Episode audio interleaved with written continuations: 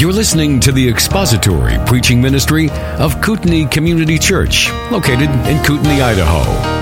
We pray that Christ is exalted and your spirit is blessed by the teaching of God's Word. For more information about Kootenai Church, please visit us online at kootenaichurch.org. Open your Bibles to the sixth chapter of Ephesians, Ephesians chapter 6.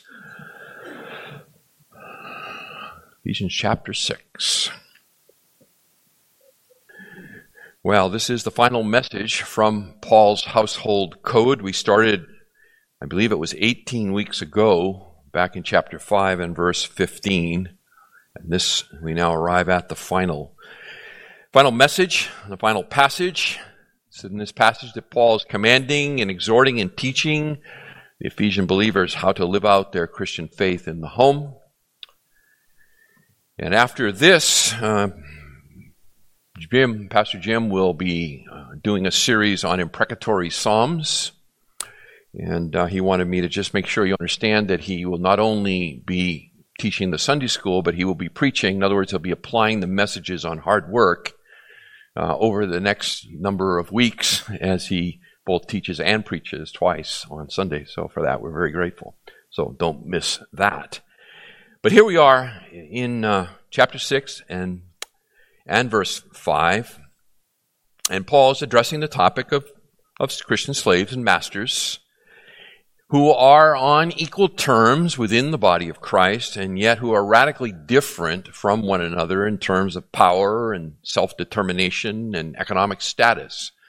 So they are one in Christ, equal footing there, but they are vastly different in terms of their hierarchies or, or priorities within the society. And this teaching from Paul is so important, and the implications of it are so significant regarding the body of Christ and equality within the body of Christ that they really cut the thread of the whole institution of slavery that was very much a part of the culture of the, of the ancient world into which the gospel came. And it cut that thread, and uh, although it did not immediately end slavery, it started a great unraveling, if you will, that eventually led to Christian nations recognizing their obligations under the gospel to put aside such, um, such really evil practices as the enslavement of other human beings. So it just took time. It took time, but the gospel always accomplishes its purposes. So let's read the text together. Chapter 6, beginning in verse 5. Slaves, be obedient to those who are your masters according to the flesh, with fear and trembling, in the sincerity of your heart, as to Christ. Not by way of eye service as men pleasers, but as slaves of Christ, doing the will of God from the heart. With goodwill render service, as to the Lord and not to men knowing that whatever good thing each one does, this he will receive back from the Lord, whether slave or free. And masters do the same things to them, and give up threatening, knowing that both their master and yours is in heaven, and there is no partiality with him. This is addressing slavery. But by application, we're uh, going to apply it to our situation because we don't understand slavery, we're not involved in slavery. And so we're going to need to extract the biblical principles and then apply them to our environment, which is work, which is work. And so what we can draw from this is five principles, and this is our outline, five principles that govern how we live and work when we find ourselves in a bad situation. We talked uh, last week. If you are not in a bad employment situation, hang on, it'll probably come. Such is the nature of work in a fallen world. So, five principles. Last week we looked at two of them. The first was actually found in 1 Corinthians chapter 7 in verses 20 to 24. And that was that we should uh, change what we can. Paul says that uh, if you are a slave and you can get free, you ought to. You ought to. And so I would say by extension, if you are in a very bad work situation and you can get out of it, if you can change, you should. You should. Secondly, is that we must obey where you must. Obey where you must. And we saw that in the first part of verse 5 here in Ephesians 6. Slaves, be obedient to those who are your masters uh, according to the flesh. So obey where you must. And then we begin with new. So the third principle, the third principle for us this morning, found in the second half of verse 5 and all the way to verse 7, is serve with integrity. So, change what you can, obey what you must, serve with integrity. And Paul says here that slaves be obedient to those who are your masters according to the flesh with fear and trembling in the sincerity of your heart as to Christ, not by way of eye service as men pleasers, but as slaves of Christ, doing the will of God from the heart. With good will render service as to the Lord and not to men. So, the Christian slaves, Paul is telling them, need to be uh, concerned to not only just obey their masters, because that was a base level societal expectation, but Paul is very interested in the manner in which they obey. He's concerned about the heart behind the outward obedience and the theological motivations that stand behind it. So Paul's interested in their heart attitude and the theological uh, motivation that drives their external obedience. And he gives us here a fourfold description of Christian service. Fourfold description of Christian service. And what does it mean to serve with integrity? And Paul gives us a fourfold description of it. And the first is here in verse 5, and it is that they are to work sincerely. They are to work sincerely, with fear and trembling, in the sincerity of your heart as to Christ. And the fear that Paul is talking about here is the reverence and awe that believers feel when they consider the implications of the Lordship of Christ. It's the ascended Christ who stands behind and authenticates all the authority structures and providentially rules over his people. We see that in, in chapter 1. Just to remind you, uh, where in Paul's first prayer here in Ephesians, beginning in verse 18, he says, I pray that the eyes of your heart may be enlightened, so that you will know what is the hope of his calling, what are the riches of the glory of his inheritance in the saints, and what is the surpassing greatness of his power toward us who believe. These are in accordance with the working of the strength of his might, which he brought about in Christ when he, that would be the Father, raised him from the dead and seated him at his right hand in the heavenly places, and here it is, far above all rule and authority and power and dominion and every name that is named, not only in this age, but in the one to come.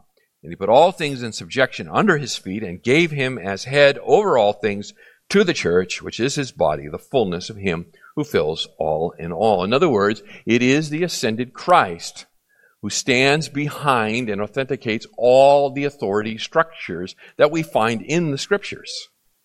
And thus to submit to them is in effect to submit to him. It is to submit to his lordship.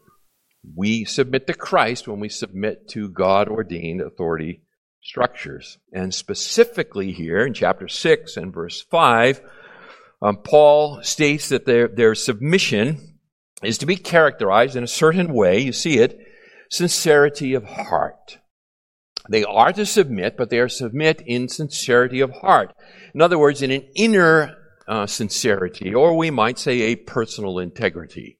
Their submission is to be marked by an inner uh, sincerity or a personal integrity. In other words, Paul is again dealing with the motive, be a motive behind the work. They're not only to do what they're told, but they're to do it with a kind of an attitude that would be appropriate for a follower of Christ. As if Christ himself were standing there supervising their efforts.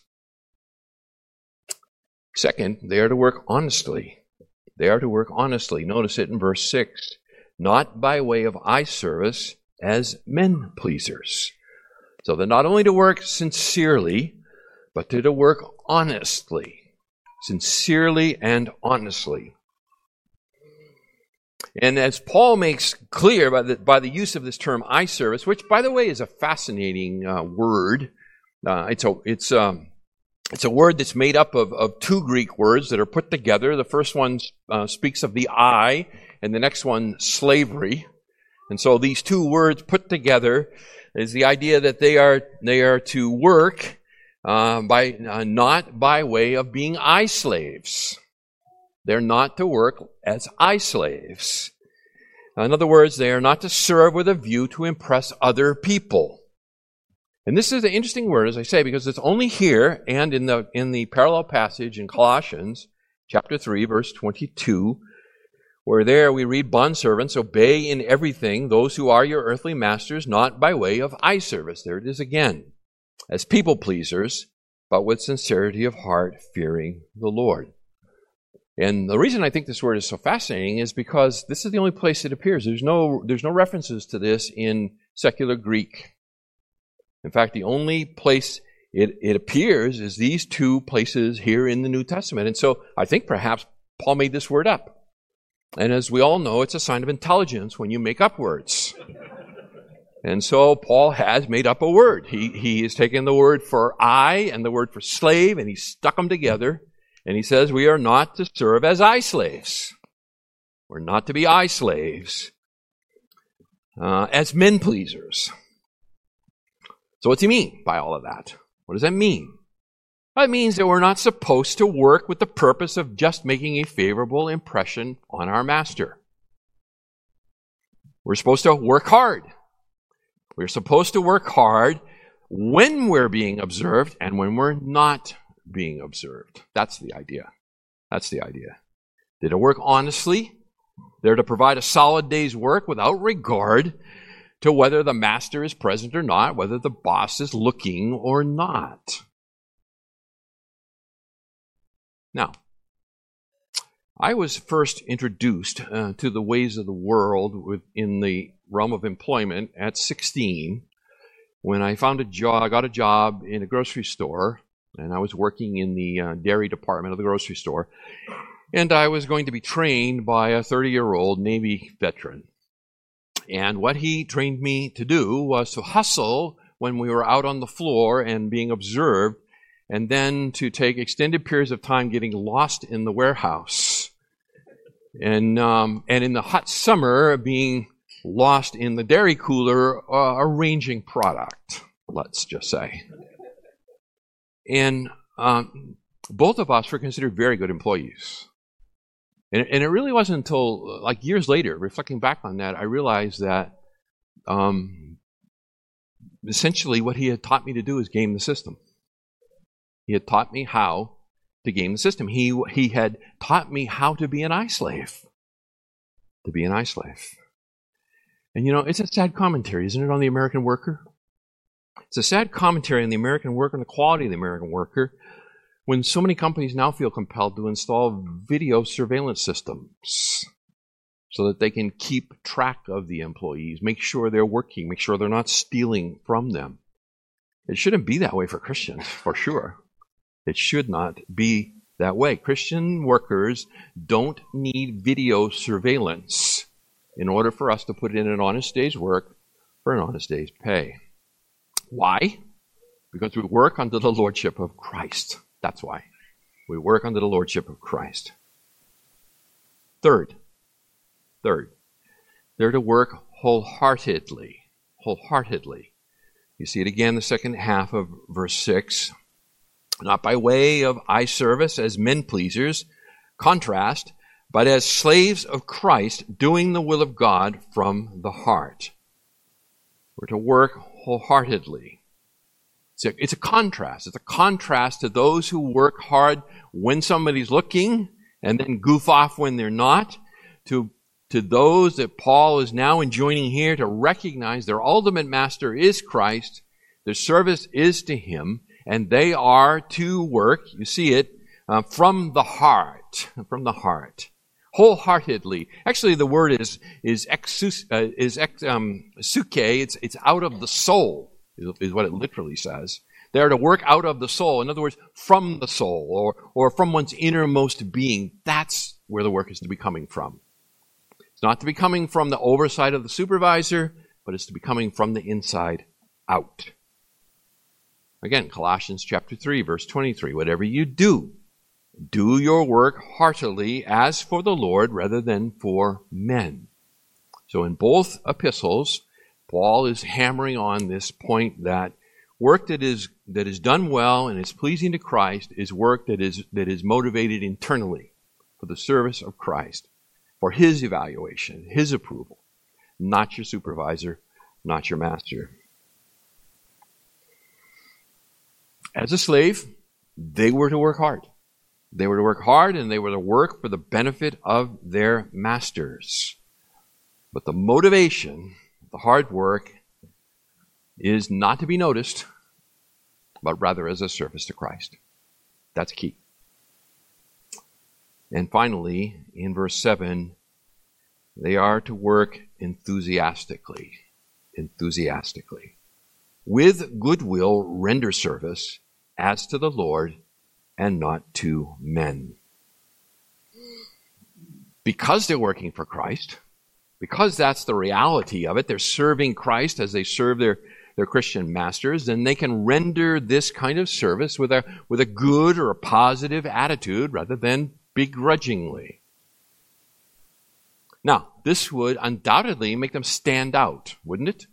If, if you find a worker who's internally motivated and, and is working hard and, and is serving the, their employer and it's, and is being driven from the inside, not from the external pressures or factors, then they're going to stand out. Because they're, they're one in a thousand, maybe rarer than that. So they're going to stand out. And, and these slaves are going to stand out too. If they are applying the realities of what Paul is talking about here, they're going to stand out. In other words, people are going to notice them. People are going to notice them.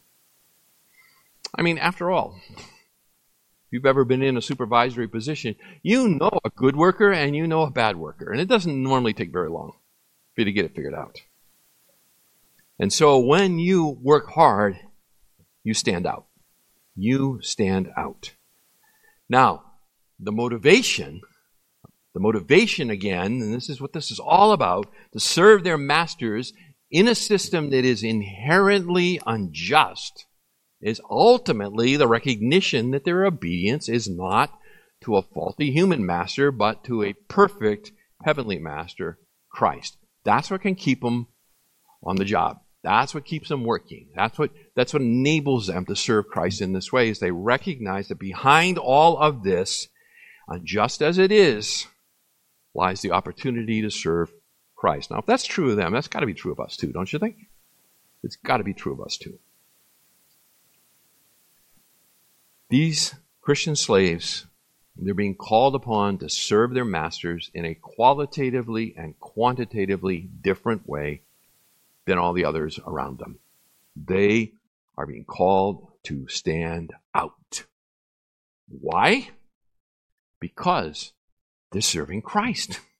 The answer is they're serving Christ, not merely their earthly master. In the workforce, it's true for us.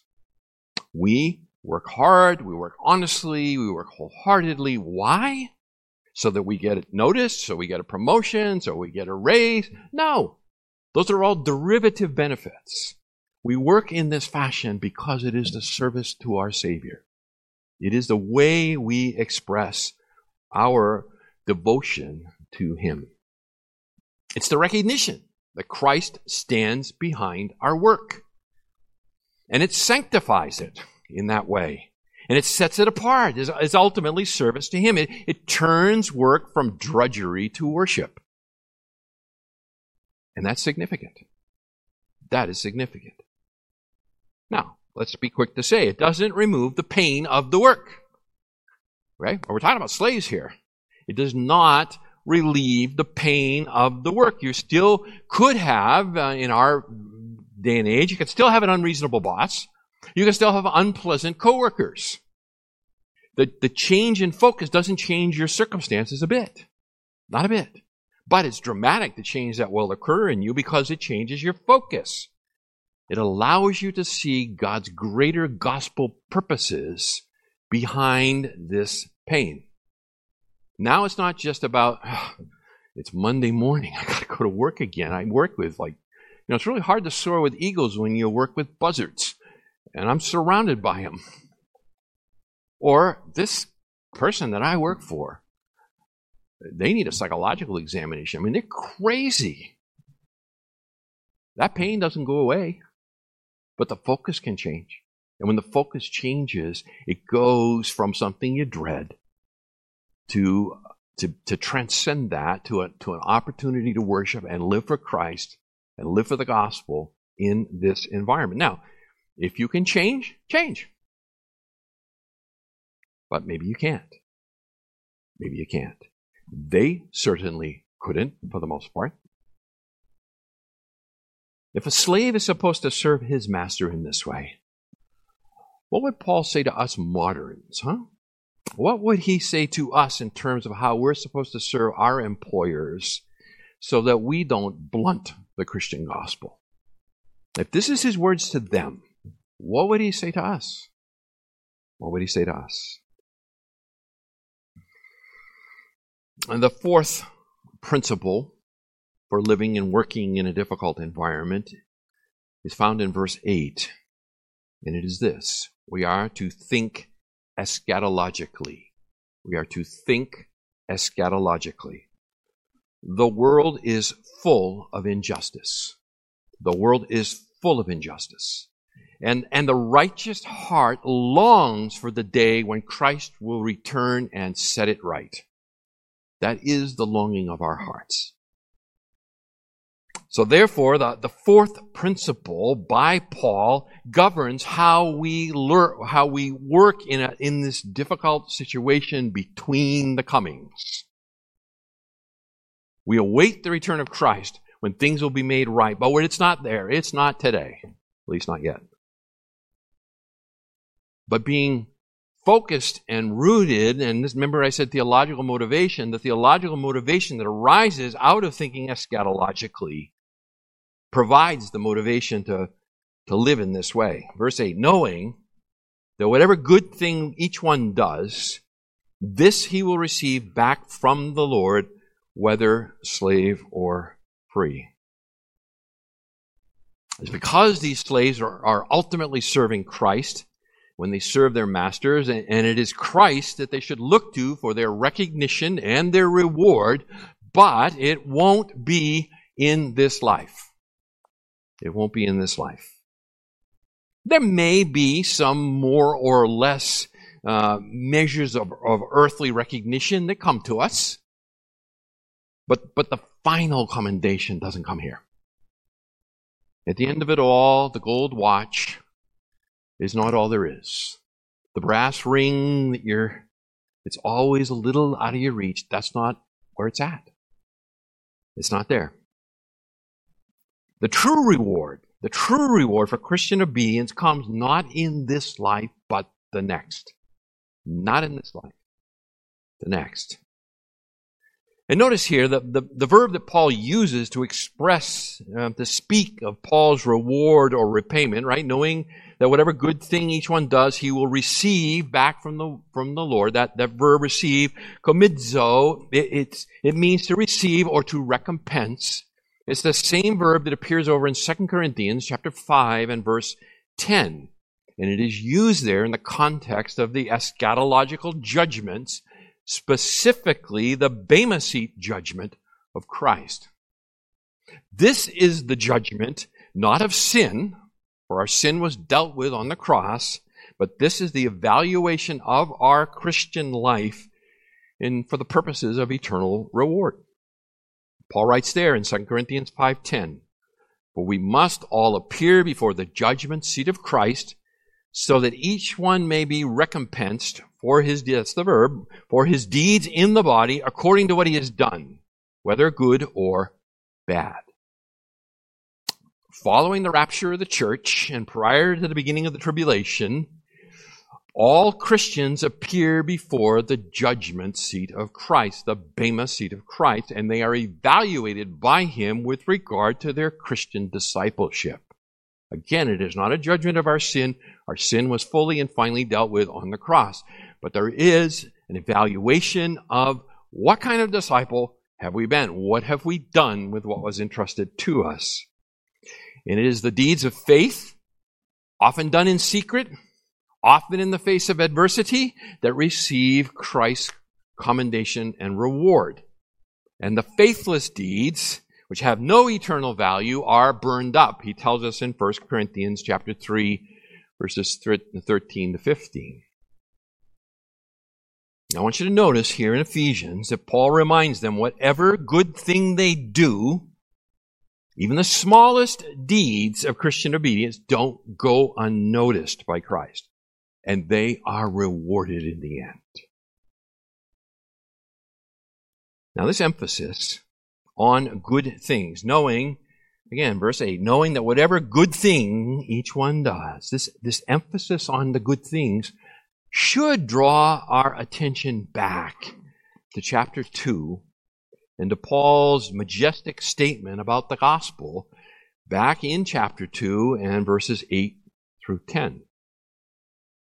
For by grace you have been saved through faith, and that not of yourselves, it is the gift of God, not as a result of works, so that no one may boast. And we often stop there and we shouldn't. Because verse 10 says, For we are his workmanship, created in Christ Jesus for good works, which God prepared beforehand so that we should walk in them. These good works that Paul is referencing here in, in uh, chapter 2 and verse 10, I think in context, is the, the good works that appear in chapters 4, 5, and 6 of this letter. I mean, at, at first interpretation, I should look for the, for the definitions of the terms within the very letter itself. And I don't need to go any further than that. What are the good works that have been prepared beforehand for us? It is the mundane, everyday, ordinary tasks of life.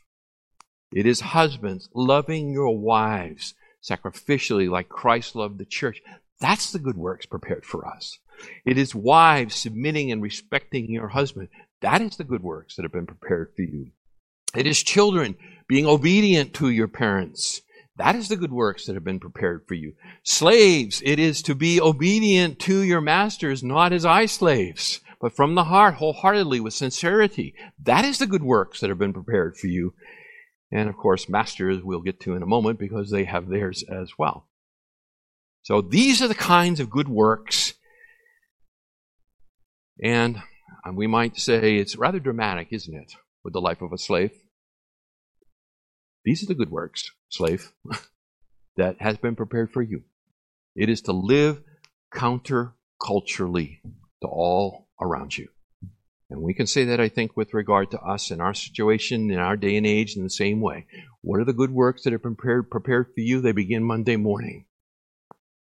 How you approach this makes a huge difference. It makes a huge difference.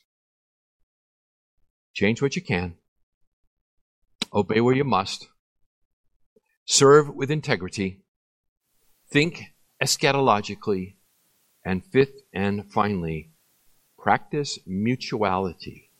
Verse 9. Practice mutuality. And masters, do the same things to them and give up threatening knowing that both their master and yours is in heaven, and there is no partiality with him. Just like with the marriage and parenting, Paul ends this section of the household code with instructions to the dominant party in the relationship. It's the same way it was with wives and husbands, children and parents. Now it's slaves and masters. He speaks first to the one who is called to obey and to submit. He speaks then to the one who is in the position of authority. Same, same idea. Previous two cases, his instructions to the master are radically countercultural. And they reflect the transformation in the relationship brought about by Christian conversion. It is not just the, uh, the subservient party in the relationship that is called to live a new and radical way. It is the dominant party in the relationship that is also called to the same kind of radical, countercultural uh, life that is brought about as a result of the indwelling Christ. Now, specifically, let's take a look, verse 9. Specifically, Paul is calling on the Christian masters to display first the same integrity in attitude and action toward their slaves that the slaves are called upon to display towards them. You see it. And masters do the same things to them. In other words, you are to demonstrate to them a sincerity and honesty, a, a good attitude, even though you are in the dominant role in the relationship. Second, they are called upon to give up their societally accepted prerogative of threatening violence in order to manipulate and motivate their slaves. Right? Give up threatening. give up threatening. This was the way it was done. This is the way it was done. Now, he's not forbidding the master from, from punishing a disobedient slave. He's not doing that. But what he is prohibiting is the use of threatening as a management technique. He is prohibiting for a Christian the use of threatening as a management technique. And I think I can easily see this apply in our society and setting today. There is no place for a Christian man, manager, man or woman, manager, to resort to intimidation and threatening as a way to manage employees. It's contrary to the Christian message. 40 years ago, my early years in banking, I witnessed a grown man reduced to tears in a public meeting when a VP humiliated him for failing to have been adequately prepared for the meeting. He began to dress him out in such a way that the man literally began to cry. And that was my first exposure to that kind of, of really violent management style. And it was about 10 years later, in another setting, where I witnessed the vice chairman of Bank of America dress down the president of our subsidiary with profanity and, and in a public way in order to intimidate all of us over the fact that a Diet Coke had not been provided to him to go with his jelly donut for the breakfast meeting. That tirade went on for 30 minutes. I'd never seen anything like it. I've never seen anything like it since. But I'm pretty positive that I've not just witnessed like two exceedingly rare instances. Those of you who have been in the workplace for any period of time, you know. You know that violence, intimidation, humiliation, harassment are standard management tools. And there is no place for them. No place for a Christian to utilize threats, actual or implied, in their leadership of their employees. None. If you're a Christian, you must resist the temptation to employ this kind of dehumanizing behavior. Even though, even though it is frequently used. Frequently used. Now let's look at the motivation. Give it up, he says. Why? The motivation to give up the societal privilege. See, that's the important thing to see. It's a societal privilege. The threat of violence was widely accepted. It's grounded in their understanding of, of a few things here. First, that they also have a master themselves. Their master, yes, but they have a master over them. And that master is Christ. And they are thus accountable to him who is a higher authority. And it is the same higher authority that, that uh, stands over their slaves. They have the same master. Do you see it? Give up threatening, knowing that both their master and yours is in heaven. That's a radical concept in the Roman world. That is a radical concept in the Roman world. Paul just put slaves and masters on equal spiritual footing. He's just said, regardless of the societal differences here, before Christ, we're equal. We're equal. So they also they have a master. Second, that master is an impartial judge. You see it? There is no partiality with him. Christ is an impartial judge. He's not impressed by, nor does he show favor to human distinctions. He's entirely unimpressed with them. Therefore, in the eyes of Christ, both slave and master stand on equal footing, and they will receive equal treatment in the evaluation of how they carry out the implications of the gospel in their separate spheres. Impartially judged. And third, when will this happen? Verse 8 at the Bema seat. At the Bema seat. Master, or if I can say it now, employer, those of you who employ others, those of you who are in supervisory capacities over others, there will, pardon me, there will be a judgment. There will be a judgment. There will be an evaluation of how you um, the gospel in this situation. If you don't live transcendently, transcendentally, if you do not live in light of the reality that both your employees and you stand equally before God, you're missing it. Now, Paul's teaching here is not egalitarian. Okay? Let's just be sure we say that.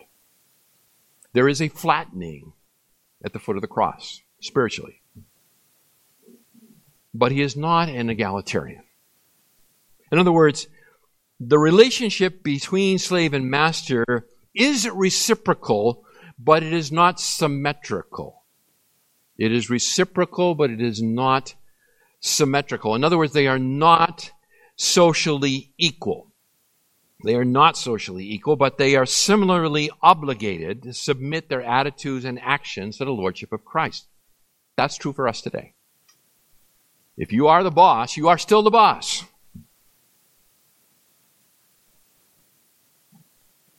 Your relationship is not symmetrical with your employees. It is your responsibility to tell them what to do, and it is their responsibility to say yes and do it. And yet, if you are both believers before Christ, you're equal. Can you imagine how hard that must have been in the first century church? Remember we talked about slavery? Uh, we said that, that slaves in the Roman Empire um, came in all stripes and forms and, and served in all aspects of society. Like they were edu- very educated slaves taken captive. Imagine me a first century church which is, uh, has a large slave population in it. Why? Because there's a large slave population in the Roman Empire. And you walk into the church and, and it wasn't Monday through Friday, but you get the idea. that there's this kind of hierarchy going on, and then you walk into the church and it goes like this Your slave is now your spiritual elder, now has authority over you in the Lord. The only way that can work is with a fundamental understanding of the gospel and the reality of what it means. We are in a reciprocal relationship, but not a symmetrical relationship.